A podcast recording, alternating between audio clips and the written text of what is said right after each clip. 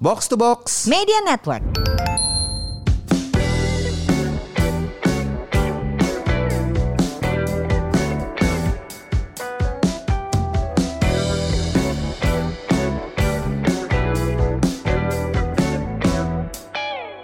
Semurians, welcome back. Ini dia podcast Semur Sehat Makmur. Podcast yang mengajak kamu untuk sehat jasmani dan makmur finansial. Bersama saya Ligwina Hananto dan ada rekan saya.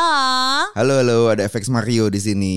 Mar, Halo Win, apa kabar? kita udah diomelin sama Semurian. Nih Aduh, kenapa nggak ada update-update podcastnya? Kenapa Mar? Eh, sibuk. Anjir sibuk ngapain? Eh, sibuk kerja kerjaan yang lain ternyata mulai ramai lagi alhamdulillah. Saya mulai Jadi aktif ya, melatih lagi. Pandeminya agak mereda gitu, eh, mulai mulai jinak gitu ya. Iya, iya, iya. Mario kemarin gue lihat posting kalau eh, gymnya rame banget. Alhamdulillah. Terima kasih. Gue mulai offline offline. Iya, ya. Yang Lu artinya event mulai keluar kota. Event offline udah jalan. Nah, Ah, mulai keluar Itu kan kota. berarti sekali event bisa 3-4 hari habis sendiri gitu Habis kan. sendiri. Nah, mulai Jadi mana mana ada waktu kita bikin Iya. podcast. Jadi ter- ternyata semurian tidak tahu bahwa ini adalah podcast Dalgona. Kita kerjakan ketika pandemi saja. Enggak, enggak, enggak. Hanya konten, enggak enggak gitu ya? Enggak, enggak. Kita pengen terus-terus. Serius Ah. kok, serius kok. Jadi hari ini eh, ada orang yang kita bawa kembali Bawa kembali. hadir Nah, menjadi Orang yang tamu. tahun lalu sudah kita ajak. Ih ngapain? Kenapa? Kenapa repeat offender? Jadi gini, jadi tahun tahun lalu itu bulan Juni 2021 itu episode berapa tuh? Episode 58. Nah, kita ngundang salah satu teman dari podcast sebelah. Dan itu untuk sisi makmurnya. Sisi makmur ya Terus ngomongin ternyata bisnisnya dia, bisa dua-duanya, nggak Dia- cuma makmur doang. Ternyata eh, di tahun 2022 ini dia menjalankan eh, sisi sehatnya. Dia salah satu orang yang gue lihat itu eh, turun berat badannya banyak oh dia banget. OKB. OKB, orang kurus orang baru. kurus baru. Ha. Yang ke mana-mana pakai eh, sports bra gitu. Enggak enggak dia Itu laki-laki soalnya dia. Pokoknya bajunya udah mulai ketat sekarang.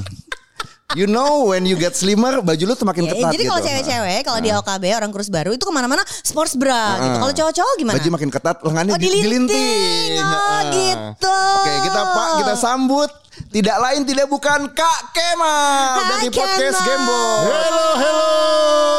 Oh Aduh, god, tangannya beneran, Wah, sleevesnya gi- dilinting. gila Itu mau nunjukin otot, Oh otot. iya, otot-otot tak kabur sebenarnya gitu.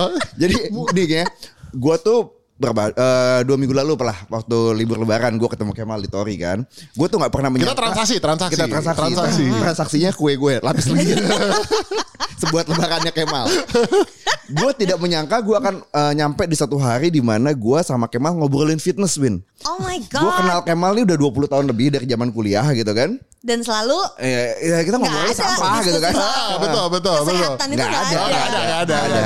Dan gue mengakui bahwa eh, pemahamannya Kemal cukup tinggi lah eh, selama berbulan-bulan ini dia ngerti lah atau what to do and what not to do. Gila gitu. itu, gue Eh, dibilang kayak gitu padahal dia veteran kan, veteran. Ya, kan, iya, gitu. iya. Sebagai orang fitness Praktisi, tuh oh, praktisi. praktisi, ya. Udah lama gitu. Makanya Tapi gua- jadi what happened? You have to tell me what happened. Lu turun berat badan berapa lama? Eh, Kan gua that tuh has been my struggle soalnya. kalau gua tuh pokoknya gua ini turun sekitar 30 kilo lebih 30 dari kilo ah, dari Januari sebenarnya. Kurang lebih dari awal tahun banget Bentar. lah. Enam bulan Dalam lah ya. enam bulan. Nggak nyampe lah. Sekarang kan eh, Masih lima. Bahkan sebenarnya gua gua hit 30 itu sebelum bulan puasa sebenarnya. Cuman oke. gua se- sehabis bulan puasa eh pas bulan puasa itu gua eh, naikin eh, intake kalori gua maintenance jadi gua nggak nggak turun tapi juga nggak naik. Nah, Tunggu, abis tunggu. lebaran Kita nggak mau tanya turun. dulu caranya ya. Ah, tapi dia kayak gitu. Motivasi dulu yang mesti kita Pasti pakai. motivasi. Apa yang bikin lu Yang Mario, Mario motivasi ya gue. Ah, bohong banget. Lu kenal gue puluhan tahun ketemu berapa kali Iya, tetap iya, aja iya. gak mau olahraga. kita ngobrol setahun yang lalu itu eh, selalu ngomongin Kemal yang doyan makan, Kemal yang makannya Di episode Gamebot Kemal diketawain macam. sebagai ah. yang berisik banget di di Wibuga Iya, iya, gitu betul, kan. betul, betul, Ah. betul. Marah-marah mulu lu gitu Marah-marah mulu kalau lagi olahraga gitu. So apa yang terjadi sampai sekarang linting-linting tangan Ah, baju segala? Dia itu. Bini Dijulit, santai dong. bini gue, bini gue, bini gue juga bilang gitu. Itu lengan apa cimeng dilinting mulu dia bilang gitu. Oh ngeri, Oh, gawat, gawat, ngeri, gawat, gawat, ngeri, gawat. Emang, emang, emang. Itu gejalanya gitu. Linting lengan. Terus nanti lama-lama. Itu gejala ya? ah, ah, gejala, gejala. Lama-lama ntar kalau badannya udah bagus kayak Mario. Panas dikit buka baju gitu Oh iya kan. iya iya. Gue sekarang gue sekarang lagi olahraga di gym yang dikit-dikit orang buka baju. Oh, Ah, iya, gitu. tahu tahu. Jadi gue kan Makanya. apa gue buka jilbab? Iya, iya, iya. Astagfirullah. Gawat, gawat, gawat, gawat, gawat.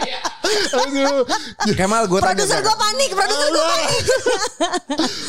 Jadi, apa ah. yang bikin lo kemudian memutuskan ini kan sampai 30 kilo dalam lima bulan kan berarti ada sesuatu yang sangat moving Sa- sampai lo memutuskan dong. Sebenarnya eh, kurang lebih itu kejadian eh, istilah triggernya ya. Hmm. Triggernya itu kurang lebih pas nggak lama deh, kayaknya nggak lama. Kok nggak salah nggak lama abis eh, yang gue eh, diajak eh, interview Wibugar itu? yang bukan di interview sama kalian diajakin tamu Oh, yang Oh, yang tahun oke, lalu. yang Ah. setahun yang lalu. lalu, ah, Jadi kira-kira mungkin berapa minggu setelah itu, gua kena eh, asam urat. Oh. Gokil tuh. yang Penyakit kontennya om- dijadiin Oh gila. yang lu gitu. ngangkat-ngangkat di tangga itu kan? Yoi, Yang lu yoi, berdiri, yoi, kan? yang naik tangganya pakai tangan kan. Asam Gitu. urat itu apa yang terjadi? Kaki lo sakit. Ka- Jadi gini, jadi gua sebenarnya gua kan udah eh gua itu udah nge badan gua, gua tuh eh, udah ngehit tiga digit berat badan Iya. gua tuh sebenarnya dari SMA kan sebenarnya. Jadi gua eh, nggak pernah jadi anak yang eh, langsing lah gitu dari dulu.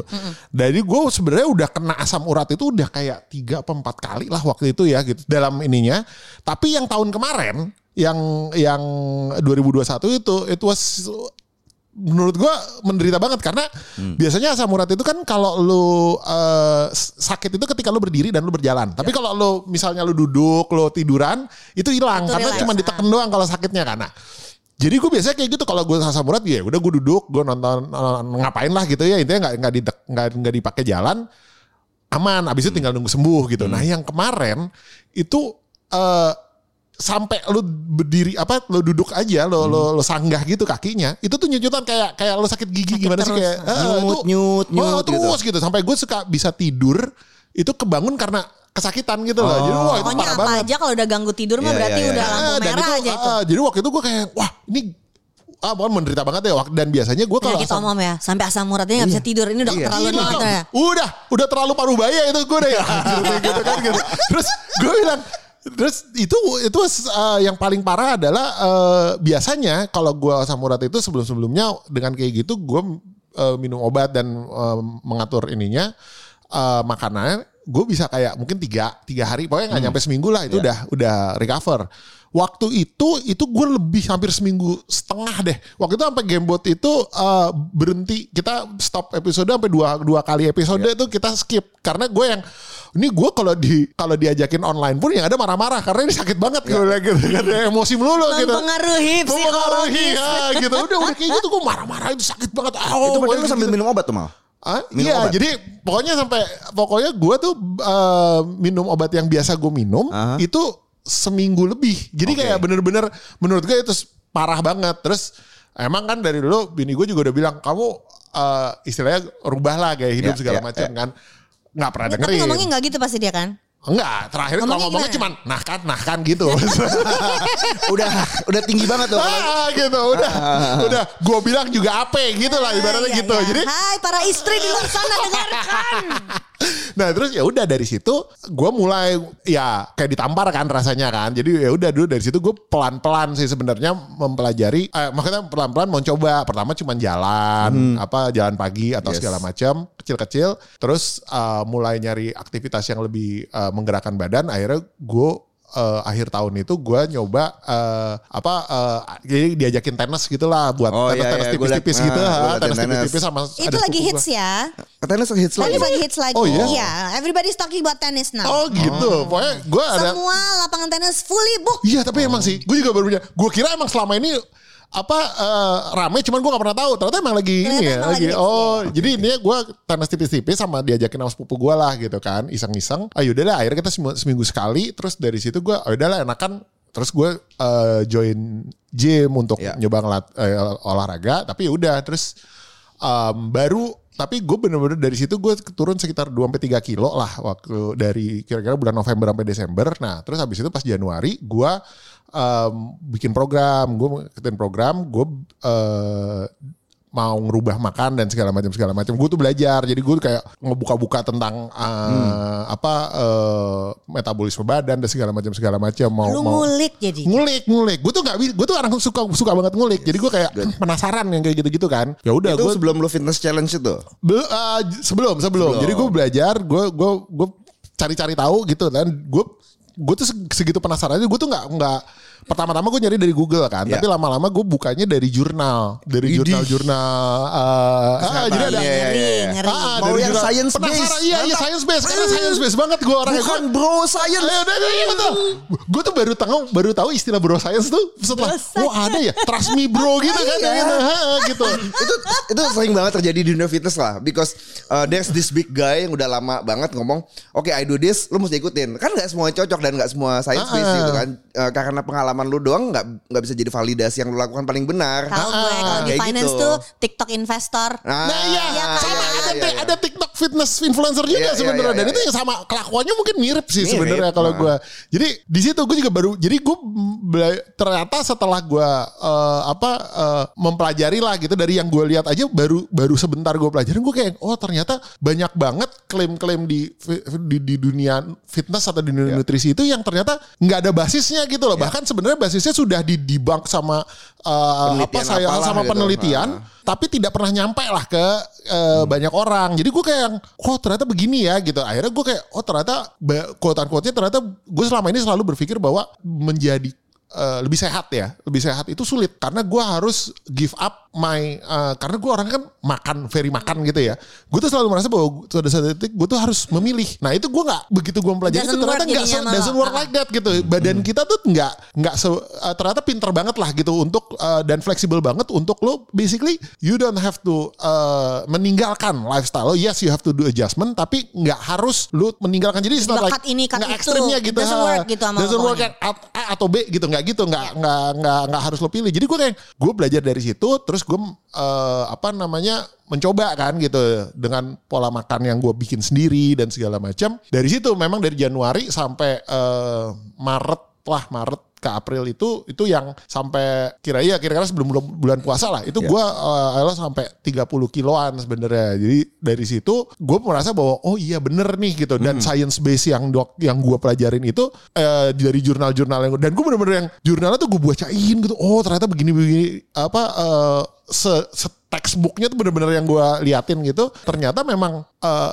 science base ini bisa diaplikasiin di kita itu. Jadi dan ketika gue ngobrol sama Mario gue juga yang oh ternyata ya veteran ya Mario kan gitu. Gue gue sampai gue bilang sama Mario Mar lu emang bangke juga ya Mar gitu. Gue empat umur 40 baru tahu nih ginian. Lu enak banget tuh umur 30 udah tahu ginian gitu. Karena Bodinya adjustmentnya lebih cepat lebih cepat wah gila lo gue karena karena eh, gue kenal Mario. Ya itu gue gue tahu Mario dari zaman kuliah. Terus abis itu kita eh, lama tidak bertemu. ketemu kan terakhir ketemu yang kerja. waktu di FX itu kan. Iya. dan dia udah begitu gila lo Mario kenapa kayak gitu? Gitu buset tuh gitu Waktu kan itu dia dilinting-linting nggak? Ah, udah sekarang aja dilinting gila lo gue bilang gitu jadi lo tau efeknya panjang ini gue baru dia veteran linting ya. gila kan jadi gue pas ketemu gitu, dulu badannya kayak ini Take us straight. Jadi lu memutuskan untuk riset dan gak cuman nyari the bros yang ada di medsos Ah, ah. atau googling doang. Lu sampai nemu jurnal-jurnalnya dan Ah. tadi pencerahannya adalah eh, nggak berarti harus cut inak itu seperti Ah. selama ini di kepala kita kita percaya Yes, gitu kan. yes, yes, ah. What exactly J- you did jadi- dari Januari itu? Ah, ah, jadi gini Karena kan puncaknya 30 kilo turun itu terutama dari Januari. dari Januari betul betul makannya jadi dulu deh mal makannya dulu Ah, jadi intinya gini. eh, kalau gue ceritain itu mungkin gue harus sedikit uh, backstory-nya adalah gue sebenarnya eh, udah mencoba pu- emang punya a direction pengen lebih sehat dari dulu. Cuman gue selalu mental dengan eh, mindset sama eh, apa eh, yaitu knowledge-nya ya, knowledge-nya. Jadi gue pernah keto, gue pernah eh, apa itu Atkins ya segala Ya, macam segala macam lah. Tapi selalu mental. Nah, jadi gue pernah kayak turun eh 9 kilo gue juga pernah kayak gitu tapi kemudian Yoyo balik lagi kan? ha, Ah. yoyo lah yoyo nah terus eh, yang gue pelajarin waktu gue start di sini adalah dia itu banyak banget klaim yang gue percaya tadinya gue percaya ternyata sudah didibang contoh nih gitu yang paling yang paling gue apa eh, shock ya waktu gue pertama kali tahu adalah tentang eh, mitos tentang eh, karbohidrat sama sugar yes Iya kan? Oke. Itu itu lo udah pasti udah sering dengar jangan makan karbo banyak-banyak, jangan sugar ya lo harus sugar itu jahat, karbo itu jahat kan gitu Iya, ya, iya, gitu iya, kan. iya, iya. Dan itu sering jadi buat gue pribadi sering jadi problem bahwa gue jadi kayak yang gue pernah keto karena gue suka lemak. ya gue makan oh bisa boleh protein lemak kan gitu tapi makan karbonya daging harus sedikit terus. kan Nah, gitu nah. terus gue akhirnya berantakan ketonya karena satu hari gue binge eating uh, pasta waktu itu Hmm. karena mindset gue adalah gue nggak boleh ket nggak boleh karbo kan Iya, gitu kalau keto kemudian dari situ gue udah turun waktu itu 3 4 kilo akhirnya balik Dan lagi itu cukup efektif bisa Ah, turun. artinya memang tapi turun. ternyata nggak bisa lu maintain. Ah, ah, nggak bisa maintain. Nah, terus abis itu ya udah terus dari situ gue menyadari bahwa satu yang kesadaran dari dari dari mitos-mitos itu dan gue karena saking gue yang hah masa sih gitu terus gue kulik gue cek di jurnal ternyata memang sudah didibang eh, tentang bahwa karbo sugar itu intinya tidak ada makanan yang eh, buruk gitu ya buat kita itu ternyata sudah didibang by by by eh, eksperimen dan jurnal Ya, scientific jurnal itu sudah bertahun-tahun lamanya gitu loh. Jadi ketika ada orang yang eh, bilang bahwa karbo itu segala macam segala macam eh, jelek dan segala macam bahwa makanan itu ada yang buruk ya artinya lu even yang namanya junk food gitu ya Ya. dianggap sebagai sesuatu yang jahat gitu ya buat lu. Ternyata the science-nya science-nya nggak bilang begitu bahwa gini ada perbedaan antara lu kita bilang gini junk food is bad itu kayak lu bilang kan isinya sampah terkesannya gitu ya artinya yang ketika lu makan junk food ada uh, Efek jelek sesuatu yang langsung. kontraproduktif terhadap ini badan lu di situ Iya. nah enggak science, science scientific fact-nya mengatakan bahwa yes uh, yang namanya junk food atau fast food itu dia memiliki kadar kalori yang tinggi Trans fat yang tinggi. trans fat yang tinggi karena dia pakai trans fat kan Iya. Eh, dan eh, karena dia banyak diproses eh, makanannya makanya overly proses ya gitu. Dikasih bumbu apa ini itu ini itu. Sehingga dia kalori dense dan biasanya nggak secara eh, tingkat kenyangnya nggak terlalu tinggi. Jadi dia tuh gampang banget untuk bikin orang eh, overeating. Overeating. Nah jadi tapi itu bukan berarti dia buruk untuk kesehatan. Karena tidak ada di dalam di dalam suatu misalnya apa McDonald gitu ya burgernya ini sesuatu yang kontraproduktif terhadap eh, badan lo nggak ada racun nggak ada yang seorang suka bilang lu jangan makan fast food. Dia tuh racun di dalam badan lo kan gitu ya. Badan kita itu udah segitu pinternya nggak mungkin ada racun yang mengendap di dalam badan lo badan itu cuma bisa ngeluarin racun tuh tiga eh, kalau lo kena racun terekspos sama racun atau benda asing lah gitu di badan lo itu ada tiga tiga reaksi sama badan lo satu dikeluarkan sekresi kalau memang kadarnya tidak terlalu berat ya kan kedua dia mengeluarkan dengan sekresi tapi dengan cara yang agak maksa misalnya kayak diare gitu ya dibikin demam dan ada inflammation lah gitu sama lagi sekalian mati sebenarnya gitu kalau lo memang ini badan gitu. lo kuat. Ah, kalau kalau sudah dalam kadar yang terlalu tinggi gitu ya. That's it. Tapi intinya dia akan dikeluarkan atau badan lo akan punya reaksi. Jadi there is nggak nggak ada ceritanya sebenarnya ketika lo makan sesuatu lo numpuk racun di dalam tubuh lo karena itu badan kita segitu efisiennya untuk menjaga keluarin mengontrol. Ah, jadi bukan.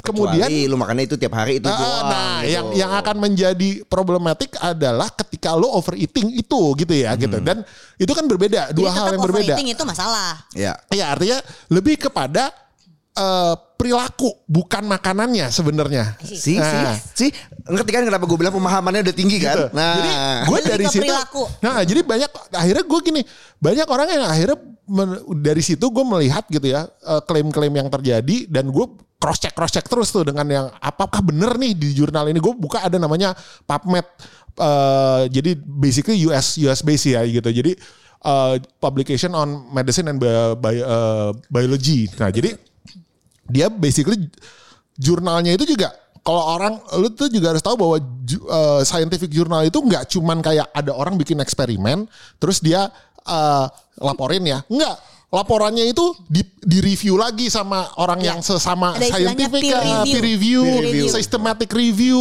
Ya. kemudian ada meta analytics yang akan dia ngecek semua data dari misalnya ada 50 penelitian datanya diambil terus di mereka bikin kesimpulan baru jadi it's it's bukan sesuatu yang kayak oh si profesor ini bikin ini gitu ya. Nggak nggak gitu gitu. This is udah sistematik gitu loh di komunitas itu. Jadi komunitas eh, scientific ya scientific community. Jadi ketika kita bilang ketika gue bilang bahwa oh ternyata eh, apa yang yang klaim tentang karbohidrat dan sugar dan junk food itu tidak berbasis itu gitu. Karena basis saintifiknya adalah seperti itu. Jadi ketika bilang junk food itu gue nggak rada nggak setuju sekarang ya dengan ini. Karena basically there is no junk di situ. Yes ap- mungkin kandungan gizinya tidak iya. sete- karena itu dia Iya. tidak setinggi misalnya lo nggak nemu serat di situ gitu Iya. ya. So, iya. so stop blaming the food. Play- blame ya, tapi, your- tapi take your accountability ke, Iya. ke ininya gitu. Take jadi, your accountability. jadi soal perilakunya Gile. kita. Perilakunya kita Ada yang mau gitu. standing ovation, ada yang mau standing Ada. ovation. tunggu tunggu. Jadi kalau kita ngomong kayak gitu, berarti kan ya emang con- confirming kalau we are creature of habits kan. Betul, Yang betul. bikin Ha. orang itu jadi overweight, yang bikin tahu-tahu asam urat Asam kambuh urat, itu ha. adalah hasil habit kita Bertahun-tahun dan itu bukan cuma hasil dua minggu yang lalu. Betul, betul, last betul. 20, Bertahun-tahun tidak 30 years olahraga. kan. Ah, Ya. ah, Udah bertahun-tahun ah, begadang. betul. So what kind of new habits yang akhirnya membuat Sebenarnya- lu, yang lu ikutin Nah dari itu Januari? dia. Jadi kalau gua ngelihatnya gini, yes, uh, gue jadi punya habit yang eh, apa yang eh, berubah ya. Maksudnya gue mencari eh, mengarahkan gitu perubahan hidup. Cuman yang harus diinin adalah gua it's not about my habit kalau gua ya, tapi it's about memakai eh, kacamata yang baru di dalam prosesnya. Jadi Misalnya gimana? tuh? Contohnya gini, gua tuh salah satu yang paling berat ya itu tadi gue bilang, gue belajar tentang klaim-klaim eh, yang lumayan fantastis yang ternyata gue pikir bener ternyata enggak gitu ya. Nah jadi gue begitu gua mempelajari dan ternyata gue ternyata tidak seperti yang gue kira gitu ya. Iya. Gue percaya bahwa gini, eh, se- se- ketika kita diet atau kita merubah lah, manusia itu creature of habit. Kalau lu suruh suruh seseorang itu eh, merubah gaya hidupnya 180 derajat dari yang sekarang, lu besok mulai olahraga deh, lu besok jangan Langsung makan diet. karbo Nah. deh, lu besok eh, makan sayur deh gitu. Dia akan eh, Nolak. apa menolak ya kan gitu akan sulit lah gitu kita beradaptasi kan gitu Susah sama perubahan. Ah, ah, sebenarnya manusia itu wired untuk melakukan hal yang nyaman buat dia kan gitu sebenarnya gitu. Jadi jadi dan di situ ketika gue eh, apa ngulik-ngulik si jurnal itu gue menemukan ada data yang mengatakan bahwa gini 90 ini US sekali lagi di US ya. Cuman gue bisa di, kayak harusnya bisa diambil kesimpulan kurang lebih di semua negara sama. Jadi gini di Amerika itu 90 orang yang pernah melakukan atau eh, apa pernah eh, diet ya gitu yang mereka berhasil men- menurunkan secara signifikan berat badannya 90% dari mereka dalam 10 tahun setelah mereka berhasil program itu akan mengembalikan atau bahkan lebih bad- berat badan yang dihilangkan sama mereka. Artinya eh, Ini ini kebayang semurian lagi pada, iya gue pernah terus ternyata sekarang berat. nah Iya, iya. Nah. atau kalau lihat apa Biggest Loser contohnya. Nah, eh, nah itu. Oh iya. Kebetulan banyak, banyak kebetulan dari yang pernah ikut Biggest Loser akhirnya bounce back. Iya. Jadi gemuk Jadi, lagi.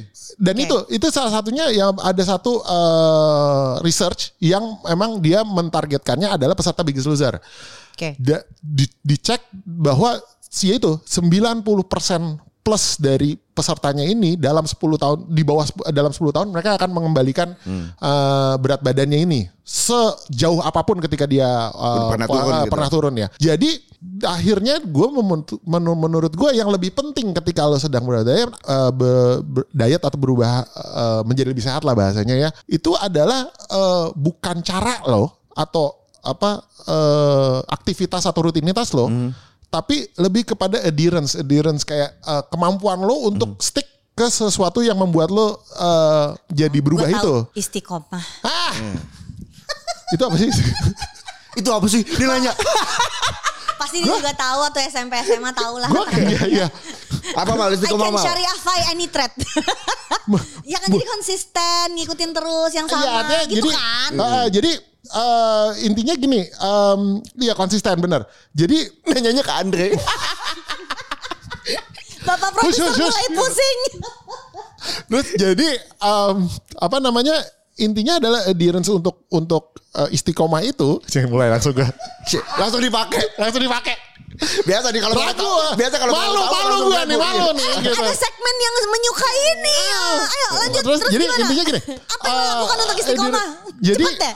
i- intinya yang akan menentukan kesuksesan lo untuk eh, jangka panjangnya adalah bukan cara rutinitas lo, Iya. tapi cara pandang lo terhadap eh, rutinitas lo yang lo lakukan ini gitu. Iya. Dan eh, itu bergantung sekali dengan eh, apa yang sejauh mana suatu rutinitas itu lu nyaman melakukannya. Iya. Dan manusia sekali lagi karena tadi gue bilang dia wire terhadap yang nyaman nyaman, sebisa mungkin itu ketika lo mau berdayat dan segala macam atau ini ya merubah gaya hidup lo, jangan dirubah 180 derajat, tapi dirubahnya Sedikit-sedikit. sedikit-sedikit atau sedikit aja. Dan ternyata badan kita memang ternyata memberikan fleksibilitas itu. Ya kayak misalnya gitu ada orang nih kenapa gue sekarang banyak advocate tentang eh, apa gue cerita ke teman-teman gue gitu. Karena gue ngerasa bahwa gue nemu nih nemu apa eh, nemu cara lah gitu ya supaya kita bisa diet untuk orang-orang yang apa ya istilahnya eh, yang suka banget makan lah bahasanya gitu ya iya, iya. dan kayak dan gue percaya banyak banget teman-teman gue atau orang-orang sekitar gue yang kayak selama ini selalu merasa kayak gue harus memilih gitu loh. Hmm.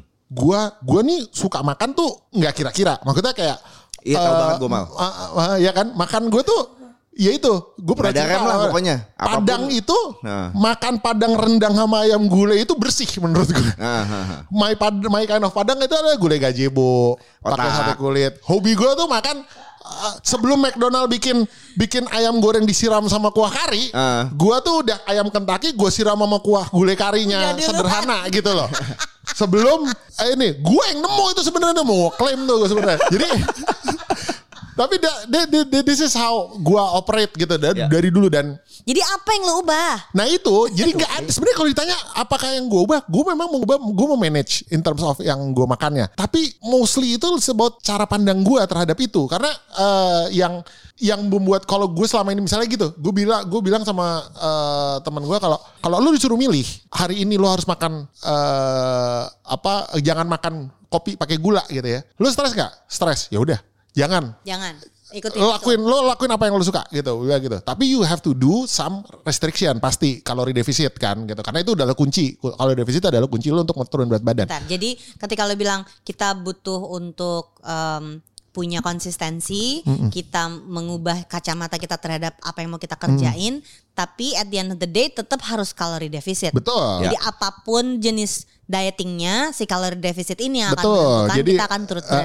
intinya- Karena ini kalau buat lu isunya udah isu kesehatan kan Betul, dengan ha. berat badan yang di atas 100 berarti. iya gua waktu ya, awal tahun itu 132 Dari 132 sekarang, Sekarang? udah di bawah 100. sekarang 94 Well Mantap ya. done, well done. Oh, Oke. Oke, Oke, Semurian, itu tadi obrolan sama Kemal eh, soal bagaimana akhirnya dia mau bergaya hidup sehat, tapi kayaknya Kita eh, lanjutin dong. Lanjutin lagi ya next Oh, episode bersama Kemal, saya FX Mario bersama rekan saya. Saya Ligwina Hananto. Buat apa tapi nggak punya uang, buat apa makmur tapi body fat tinggi. Live long and prosper.